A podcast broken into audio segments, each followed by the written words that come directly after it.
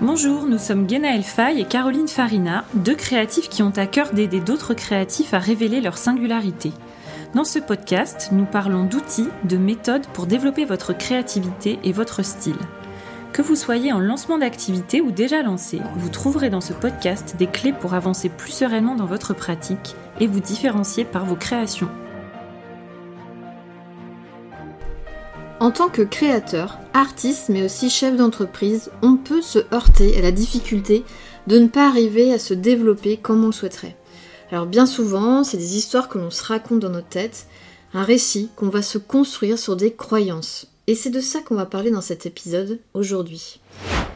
Alors qu'est-ce que c'est qu'une croyance? Comment elles sont construites? D'où elles viennent? Et surtout comment en venir à bout? Alors bien entendu, quand ces croyances contribuent à notre réussite, tout va bien, tout va pour le mieux. Par contre, quand elles viennent entraver notre réussite et faire prendre de mauvaises décisions, alors là, faut aller les débusquer et puis les travailler. Voilà quelques exemples de croyances qu'on peut avoir.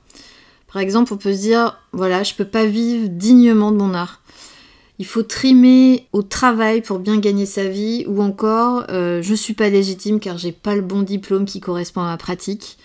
Le succès est réservé aux autres. Les gens riches prennent l'argent aux pauvres, etc., etc. Ça, c'est le genre de croyance qu'on peut se, se, dire, se raconter. Alors pourquoi on fait ça? Pourquoi on se raconte ces histoires dans nos têtes? Bah, Déjà, c'est pour rendre une situation simple à une réalité qui est complexe. C'est-à-dire face à une réalité qui nous apparaît vraiment trop compliquée, notre cerveau va filtrer les informations en prenant en compte notre système de valeurs et nos croyances. Il faut bien comprendre que notre cerveau est sollicité par beaucoup de stimuli et le cerveau est d'un naturel feignant. Il va aller au plus simple. Et parfois, il faut faire des choix. C'est là que les croyances vont nous aider, enfin aider notre cerveau à faire ces choix pour gagner du temps dans la réflexion. Seulement si ces pensées sont bien ancrées et qu'elles nous habitent depuis toujours, pensez-vous en être conscient? Vous vous souvenez de l'épisode 13 où euh, on parlait de, neuroplasticité? Plus une pensée revient dans notre tête et plus elle va créer une autoroute qui deviendra un automatisme. Et quand ça devient un automatisme, on se rend plus compte. Pourtant, ces croyances vont façonner notre personnalité et définir nos choix. Elles vont même venir biaiser ou distordre la réalité. Par exemple, imaginez que depuis toujours vous avez eu le sentiment que le succès ou la réussite arrivait aux autres. Cette idée est complètement enracinée en vous. Vous vous en rendez même plus compte. Eh bien, il y a de fortes chances que vous disiez non à une opportunité qui aurait pu vous faire réussir. Et comme toute croyance est automatisée dans votre cerveau, vous n'aurez même pas vu entendu parler de cette opportunité. L'opportunité est devant vous, mais vous la voyez pas. Pour le philosophe euh, américain Charles Sanders Peirce, les croyances sont comme des habitudes d'agir. Selon cette idée, ce n'est pas si important que les croyances correspondent à la réalité. Ce qui compte, c'est comment elles nous font agir. Ça va permettre d'explorer différents points de vue et perspectives sans se concentrer uniquement sur la vérité objective. Par exemple, quand on se dit il faut trimer au travail pour bien gagner sa vie, le fait que ce soit vrai ou non nous importe pas vraiment, on s'en fiche un peu. Là, ce qui va nous importer, c'est ce que ça dit de nous. Ok, on va prendre l'exemple d'une personne que j'ai eue en rendez-vous, qui me dit, euh, voilà, ben moi je pense qu'il faut trimer pour bien gagner sa vie. Ce qui est intéressant là à ce moment-là, c'est pas si oui ou non c'est bien de trimer euh, pour bien gagner sa vie. Ça, euh, sur le fait, c'est, ce serait un jugement de ma part de dire si oui ou non. C'est pas ça qui m'intéresse, c'est ce que ça dit d'elle. Et là, l'idée, c'est d'aller chercher plus loin, de comprendre un peu comment cette personne-là a été construite. Donc, je lui demande un petit peu comment ça se passait euh, quand elle était plus jeune. Et là, elle me dit, bah, j'ai souvent entendu mon père le dire quand j'étais petite. Et puis j'ai toujours entendu mes parents se plaindre de leur boulot. Voilà, c'était euh, la plainte très régulièrement. Et elle me dit par ailleurs qu'elle n'a jamais manqué de rien quand elle était petite, et même encore plus que voilà, ils partaient euh, faire des super vacances au soleil euh, en plein hiver. Donc là, dans cet exemple, la croyance arrive dans l'enfance par l'entourage familial. les parents de cette personne gagnaient suffisamment leur vie pour amener voilà, leur famille en vacances au soleil en plein hiver, mais ils avaient aussi une perception de leur travail qui n'était pas bonne, qui dépréciait le travail en lui-même. Travail était synonyme de plainte, de pénibilité. Et ça, ça a été transmis à cette personne-là. Et il y a encore autre chose qui va venir se superposer, c'est l'héritage judéo-chrétien. Il faut éviter le plaisir. Quoi? Vous voulez gagner votre vie, être indépendant financièrement en ayant du plaisir à ce que vous faites Mais ça va pas Bon là je m'emballe un peu, mais vous voyez en tout cas l'idée, ça illustre bien comment les, croyances naissent. il y a encore une autre euh, notion que j'ai trouvée intéressante chez ce philosophe. Euh, il pense que le doute est difficile et peut causer du malaise. Euh, tandis que la croyance va apporter plutôt un sentiment de calme et de paix. Si je reprends mon exemple, il faut trimer pour réussir, je vais faire des choix dans ce sens pour me rassurer et gagner euh, plus de, sérénité. Je vais choisir les clients les plus pénibles, parce que c'est ma croyance, et je pourrais me cacher derrière cette réalité en me disant mais, mais je suis obligée de dire oui à cette cliente pénible parce que j'ai qu'elle. Les bons clients, je vais même pas les voir. Croyance, elle est tellement ancrée qu'il faut que je trime, il faut, que mon travail soit pénible, etc., que je vais m'attirer en fait tous les clients pénibles. Et je préfère dire oui à un client pénible plutôt que d'aller vers un non, mais qui m'ouvre à une angoisse parce que ça sort un peu de ma croyance. Je vais vers autre chose que je ne connais pas je sors de ma zone de confort. Je, ne connais pas d'autres croyances. J'ai toujours entendu dire il faut euh, que le travail rime avec pénibilité et que je trime. Donc si j'ai des clients, eh ben ils seront pénibles. Le client étant un exemple parmi d'autres. Ça peut être totalement autre chose. Choisir une matière compliquée à travailler. Ça peut être se donner une contrainte de temps euh, tellement courte que c'est impossible de faire les choses dans de bonnes conditions. Il y a aussi le concept de la dissonance cognitive. C'est l'idée par laquelle on essaie toujours de rendre cohérents nos idées, nos connaissances, nos opinions, nos actions avec nos croyances. Et s'il y a un écart, on préfère ajuster la réalité plutôt que de remettre en cause nos croyances. Car nos croyances sont souvent plus importantes pour nous que les faits. Et les faits, bah, on peut toujours les interpréter différemment et à notre sauce.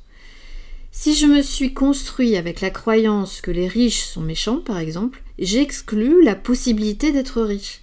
Si je vends une de mes œuvres à prix d'or, je suis en dissonance cognitive dans ce, cas-là. D'un côté, c'est ce, que, c'est ce à quoi j'aspire, être indépendant financièrement, gagner ma vie, etc. Mais d'un autre côté, bah, si je deviens riche, je vais devenir méchant. Voilà, donc chaque fois que nous décidons de faire quelque chose qui va à l'encontre de nos croyances, on va déployer plein de stratégies pour atténuer cette dissonance. C'est-à-dire, si j'ai la croyance par exemple que les riches sont méchants, je vais déployer inconsciemment toutes les stratégies possibles pour ne pas vendre. Certaines croyances peuvent nous aider à expliquer l'inexplicable, dans des moments tragiques notamment les croyances magiques, euh, qui étaient autrefois considérées comme le résultat d'un raisonnement voilà, illogique, pas fiable, etc. Ben, ces croyances sont en fait une tentative d'expliquer et de rendre le monde plus cohérent et plus soutenable, même si ça semble étrange pour certains. En fait, ces croyances construisent des explications qui sont logiques pour les personnes qui vont les utiliser même si elles sont différentes de ce que nous, nous considérons comme normal en Occident, elles sont pourtant hyper puissantes et utiles par moments. Bon là, on passe à la dernière partie de l'épisode et on va vous donner des petits outils euh, pour déceler justement ces croyances. Alors vous l'aurez compris, euh, comme elles sont automatiques, elles sont difficiles à débusquer. Hein. Les découvrir pourrait aussi nous déstabiliser. Il faut donc être prêt à se rendre vulnérable pour les accueillir. Sans ce prérequis, il sera difficile de les démasquer, comme il sera facile de se raconter des histoires pour ne pas les faire émerger. Alors on va vous donner 5 euh, étapes à suivre. La première, c'est de traquer vos habitudes, c'est-à-dire tenir un journal dans lequel vous notez vos activités quotidiennes. Ça peut vous aider à identifier vos habitudes. La deuxième, c'est décoder vos expériences passées. Alors là, vous pouvez identifier un sujet précis, comme par exemple, euh, je me plante toutes mes ventes quand je parle en direct avec mes clients. Vous allez repenser précisément aux conversations que vous avez eues avec des clients et vous allez écrire ce que vous aurez retenu. Posez-vous la question pourquoi j'ai écrit ça? Et reposez-vous encore la question oui, oui, d'accord, mais pourquoi j'ai dit ça? Là, n'en faites pas de déduction tout de suite. Restez au constat et soyez dans une posture d'observation. C'est-à-dire qu'il faut regarder la scène de loin et ne pas la, revivre pleinement. En fait, voyez là euh, de l'extérieur comme s'il s'agissait d'une autre personne. Vous serez moins submergé par vos émotions.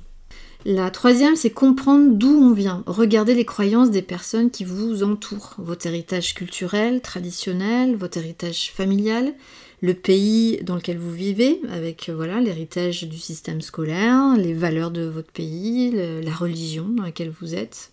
La quatrième étape, c'est avoir des retours extérieurs pour se confronter à un autre point de vue, c'est-à-dire discuter de vos croyances avec d'autres personnes pour obtenir des perspectives différentes et enrichir votre compréhension. Ça peut vous aider à voir vos croyances sous un, voilà, nouvel angle, à mieux comprendre leur origine. Et enfin, en cinquième étape, pour finir, identifier des schémas qui se répètent.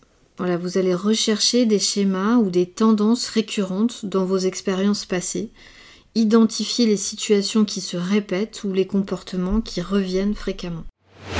Alors comment choisir ces croyances? Quelles croyances garder, quelles, celles qui sont importantes ou celles qu'il faut changer? Là, on peut bannir trois types de croyances. La première, c'est la ténacité, c'est-à-dire croire quelque chose juste parce qu'on le croit déjà. Hein, je fais là, je fais référence au dogme. Quand on a une opinion bien tranchée, celle-ci, il vaut mieux la laisser de côté ou la remettre en question. La deuxième, c'est l'autorité. Laisser les institutions décider de nos croyances ou euh, c'est notre héritage familial, c'est-à-dire qu'est-ce que euh, j'ai entendu étant plus jeune de papa, maman, etc. Et la troisième, eh bien, c'est les préjugés. Avoir des idées préconçues sans être renseigné réellement, factuellement sur le sujet.